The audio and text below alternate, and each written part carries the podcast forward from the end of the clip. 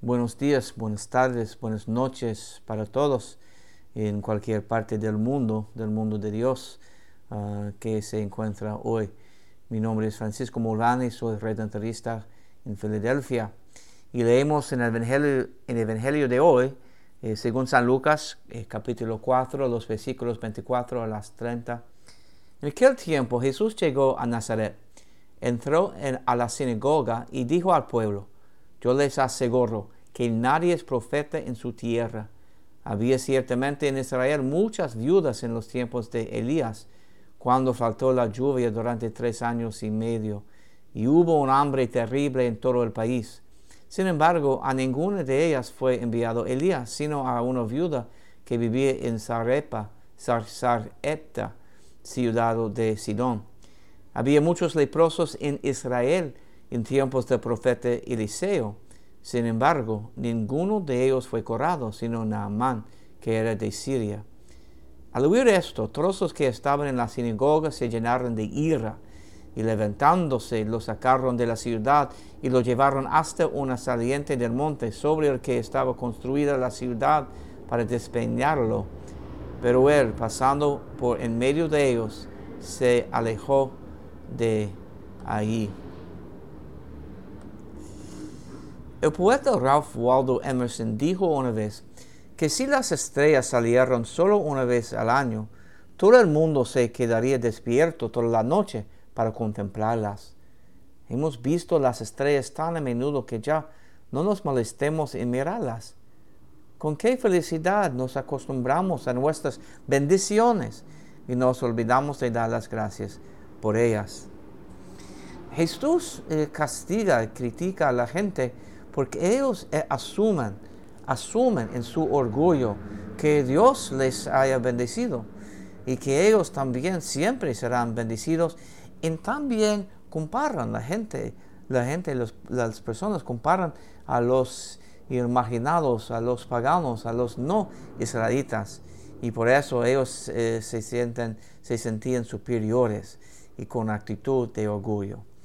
Eh, por eso Dios y Jesús quiere no quiere eso. Dios resiste y, también Jesús, um, los poderosos, eh, los ambiciosos, eh, los soberbios, pero Dios y Jesús bendice, bendice y uh, da la bienvenida um, a los sencillos. Puede que nos hayamos acostumbrado a la vida que llevamos, al R que respiramos, al amor de la familia y los amigos. La razón por la que contamos nuestras bendiciones es que nuestro enfoque se desplace del yo a Dios, de la autocompasión a la autofelicitación, al agradecimiento y la alabanza de Dios. Jesús referencia al poderoso, al general Naimán. El general poderoso Naimán es pedido a hacer algo pequeño, bañarse en un río. Él sufría de leproso. Y al principio no quería hacerlo. Y también eh, se sentía insultado, fue, estuvo insultado por este pedido del profeta. Se parece tan sencilla y ella era importante en una persona muy, muy importante. Pero recuerden, como Dios Padre, Jesús resiste a los soberbios pero da gracias a los humildes.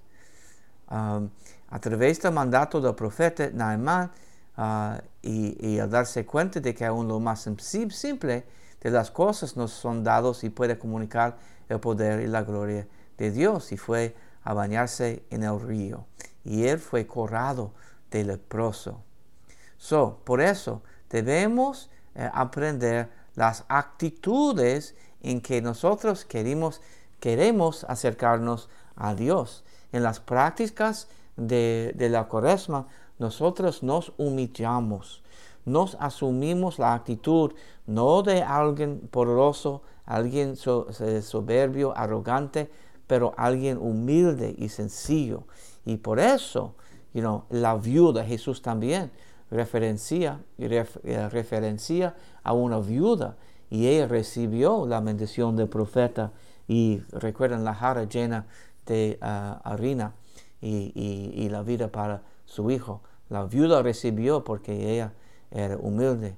Ah, y al inicio, el profeta Naaman no recibió la curación que ah, buscaba a, causa de que no, no porque Dios eh, no, no podría hacerlo ni quería hacerlo, no, en ninguna manera, no, pero por su arrogancia bloque, bloqueó eh, la, eficaz, eficacia del poder de Dios.